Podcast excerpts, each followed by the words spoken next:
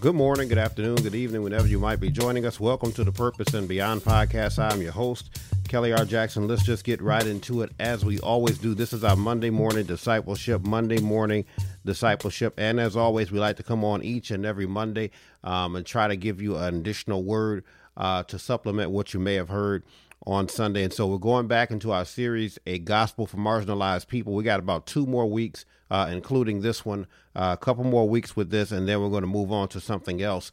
Um, but there's one more one more area that I want to bring um, bring to the forefront here, and uh, what we've been sharing is uh, a lot of the ways in which Jesus uh, ministered to marginalized people. Uh, minister to people who are on the outskirts of society and uh, really in response to uh, the idea uh, that we like to say um, all lives matter and, and, and, it really doesn't you know nobody should be singled out because they're going through a specific uh, thing. And so um, we're going to share thought this week and then i want to give kind of a closing thought on next week because uh, excuse me there's a lot of things um, that i want to bring to the forefront that that kind of dispels the notion uh, that this country doesn't understand how to uh, deal with people and their specific issues. That, that this country does not understand how to just focus on a specific group of people and say, let's take care of that people. And so let, let me give you some scripture today. Um, again, as we talk about Jesus and how he deals with uh, marginalized people. And, and again, once, uh, once again, one of the reasons that we bring up uh, the Jesus angle, one of the, one of the reasons that we bring that up is uh, because, again, we, we, Christian circles.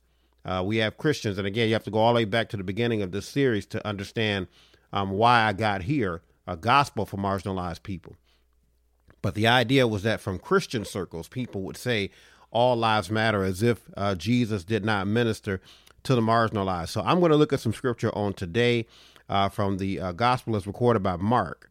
And we're going to look at just three verses. And there's a lot in these three verses. Um, that's why we're going to uh, take a couple weeks with this. Um, so, so I'm going to look at Mark chapter 8, verses 1 through 3. Mark chapter 8, verses 1 through 3. Um, and then I'm going to touch on verse 4 on next week because there's, there's a fourth verse that goes there, but I'm not going to deal with that this week, um, where Jesus tells this individual that he heals not to tell anybody. Um, I'm going to deal with verse, verses 1 through 3 on today. Matthew chapter 8. I'm going to read it from New King James as we always do, and I'm also going to touch on the New Living Translation. So let's look at that. Matthew 8, verses 1 through 3. New King James says, When he had come down from the mountain, great multitudes followed him. And behold, a leper came and worshipped him, saying, Lord, if you are willing, you can make me clean. Verse 3, Jesus says, uh, verse 3 rather, the Bible says, Then Jesus put out his hand and touched him, saying, I am willing, be cleansed. Immediately his leprosy was cleansed. New Living Translation, let me read that for you before we give you our thoughts on today. New Living Translation says it like this It says, Large crowds followed Jesus, and he came down the mountainside, as he rather came down the mountainside. Verse 2 says, Suddenly a man with leprosy approached him and knelt before him. Lord, the man said, If you are willing, you can heal me and make me clean. Jesus reached out and touched him. I am willing, he said. Be healed. And instantly the leprosy disappeared. Now, let, us talk about this. Again, I've been doing a lot of these, y'all, really without any notes. And I've been doing a lot of these um, just with the scripture because, you know, uh, a lot of times we write out notes and, and things like that is it's, it's important. Um, but at the same time, um, th- there's so much that's in the scripture sometimes that, that sometimes that's all you need is the scripture. So so let me look at this now. Again, as we're talking about people who are marginalized, people who um, have something a little bit more severe going on than the average person. And get this, I want you to understand this. When we're talking about people and their issues, right? The marginal, the the, the people, uh, all of us have issues. Everybody's got something going on. And, and I think that's where the All Lives Matter crowd comes from. But everybody's got something going on. And that is true. Everybody's got something going on. However, sometimes other people have it worse than we do, right? So, so he, he, here it is, y'all. When he had come down the mountains, uh, in verse 1, when he had come down the mountain, great multitudes followed him. Now, I don't hear anything about the multitude, but they're following him. But understand this that everybody that's following Jesus, right? Everybody that's following, they don't necessarily all have issues. Everybody that's necessarily fo- following Jesus and behind Jesus, they don't necessarily all have issues. Some people are just following. There's some people that are just in the crowd. We we have this in church, by the way. Those of you who are not aware, we have this uh, thing going on in church where everybody that's at church, as I always like to say, everybody that's at church ain't necessarily in church. Some people could come to church because there's something going on. They didn't come for the word. They came because something is going on. So so so multitudes are following Jesus. But in the midst of this multitudes following him, and again, no doubt there were people in that group that had some issues. There were people in that group that had some problems. They had some issues. But verse 2 says Behold, a leper came and worshiped him, and saying, Lord, if you are willing, you can make me clean.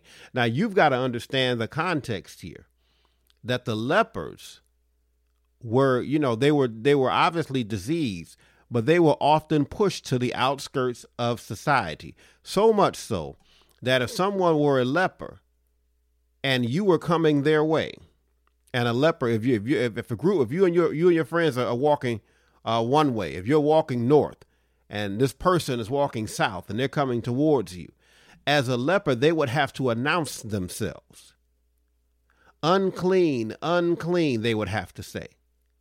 Now, now I want you to get, I want you to catch this because I want to make sure I make this point before I get out of here on today.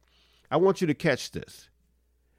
What this says to me what this says to me in my logical thinking is that I can be looking at a leper and not know he's a leper. The fact that the leper would have to announce themselves so that we know to go in another direction suggests to me that sometimes I could be looking at a leper and not know he's a leper. I could be looking at somebody who's got COVID and not know that they have COVID. Y'all understand what I'm saying? In this season that we're in right now, so where people are saying things like, I don't want to wear a mask. Well, you know why we need to wear a mask? Because everybody's not announcing, I've got COVID. Now, I know you're thinking to yourself, well, that seems a little bit different, uh, Reverend Jackson, because COVID is different. Than we are. No, no, no, no, no, no, no. There are people out here, trust and believe. All you got to do is watch the news. And I tell you all this all the time. Stop watching your news feed and watch the news. Kids have had COVID parties. You know, our president is campaigning while he yet still has this virus inside his body. So that tells you that everybody that has COVID isn't necessarily going to put a mask on and they ain't going to stay home. Matter of fact, they'll go out and be amongst you and give everybody else COVID because we're not in a place where people have to announce, hey, I've got COVID. So, so when you look at this text here, a leper has to, uh, back in this time, they had to announce themselves. And so they were often pushed to the outskirts of society because they had this this virus, they had this disease. They were pushed to the outskirts of society. They did not matter to everybody. So even as we have this right, um, uh, let, let me let me one more thing on that, and then I'm I'm gonna move on. You know, with the time I got left, you all have if you if you follow this podcast regularly, you know one of my pet peeves. One of my pet peeves is us pretending that it does not matter that people have died from this virus. So we see the numbers on the screen 215,000 people have died from this virus. And somebody will come, oh, it hasn't been that many. Oh, okay. So as I did a podcast before, I said, what's your magic number to where we should care? Because mine is one. okay. If one person died of a virus that they did not have to die from, that's too many for me. But apparently, for some people in society, there's got to be a bigger number before they say, okay, this is a problem. Oh, they're inflating the numbers. So, so they're inflating the numbers, but they're not inflating them from zero, right? So, for that that's where I am. If they're not inflating it from zero, then it, it is still a problem. So anyway, this, these lepers have to announce themselves. But, but when you see in the text here on today, you see somebody who basically sees the multitude, but he don't care. He's tired of going through what he's going through, right? He does not care. He comes down, the Bible says he comes down, he kneels before Jesus. He said, I, I, see all these people here, but I don't care because I'm tired of being in this way, in this condition. I'm tired of this. And so he kneels down before Jesus. And watch this, y'all. Again, we've been dealing with this for, the, for this marginalized people. We, we've been talking about intent. A lot of this is about intent. A lot of the reason that we can't recognize the fact that there's certain people in society that needs a little extra help is because we're not dealing with intent. Some people don't care; they don't want to care, right? So, so, so let me. He, he says this to Jesus. This, this is important here. He he fell down and he worshipped him. So the Bible says, and behold, a leper came and worshipped him. New Living Translation says uh, he came and he knelt before him. He didn't come, right? With his hand out and just saying, You got to do this. He came with reverence for who Jesus was. But then he says something here, y'all. He says, Lord, if you are willing, you can make me clean. He says, If you want to, you can make this happen for me. If you want to, you can take me out of this situation and put me in a better situation. So, again, as we think about marginalized people in our nation, if we want to, we can make folks better. If we want to, he's saying here, if you want to, you can make me clean. Right? New Living Translation. The, the, the, the man said, Lord, the man said, if you are willing, you can heal me and make me clean.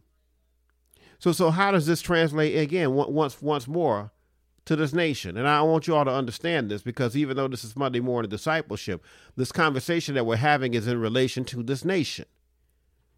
Because this nation is in a place where they don't want to hear about marginalized people unless it suits their agenda, right? You're dealing with the situation right now, as we pointed out. I know you all thought, wow, he went off into a COVID rant in the middle of Bible class. I, I, I know you all thought that it was off track, but but listen to me here. We're in a nation right now where we have a group of politicians trying to take away health care. They're trying to take away care for people who, and again, a lot of people who have pre existing conditions and understand this. If you've got COVID and you overcame it, you now have a pre existing condition. Because there's some things inside of your body, let's be real, they ain't talking about it on the news some of some of y'all who had COVID and came through it, and God bless you, you still not right. Some of you months ago you had it, and you're still not right, which means you have a pre-existing condition. Most of us, past the age of 30, have a pre-existing condition. It may not have been diagnosed, but it's in there. Trust me.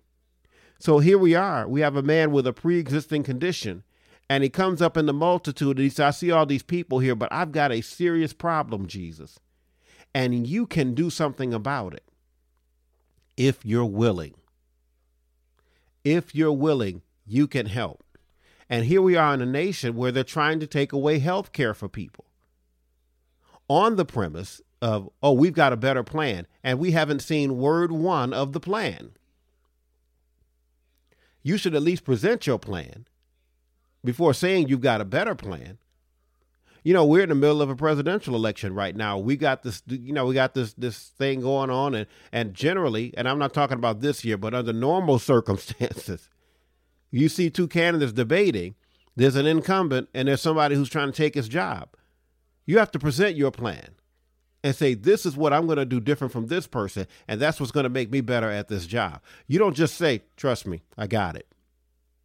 He comes to Jesus, but he says, and if you're willing, the challenge for us in this society, in this current uh, uh, place that we are in America, is we've got to be willing to do something for marginalized people. We've got to be willing.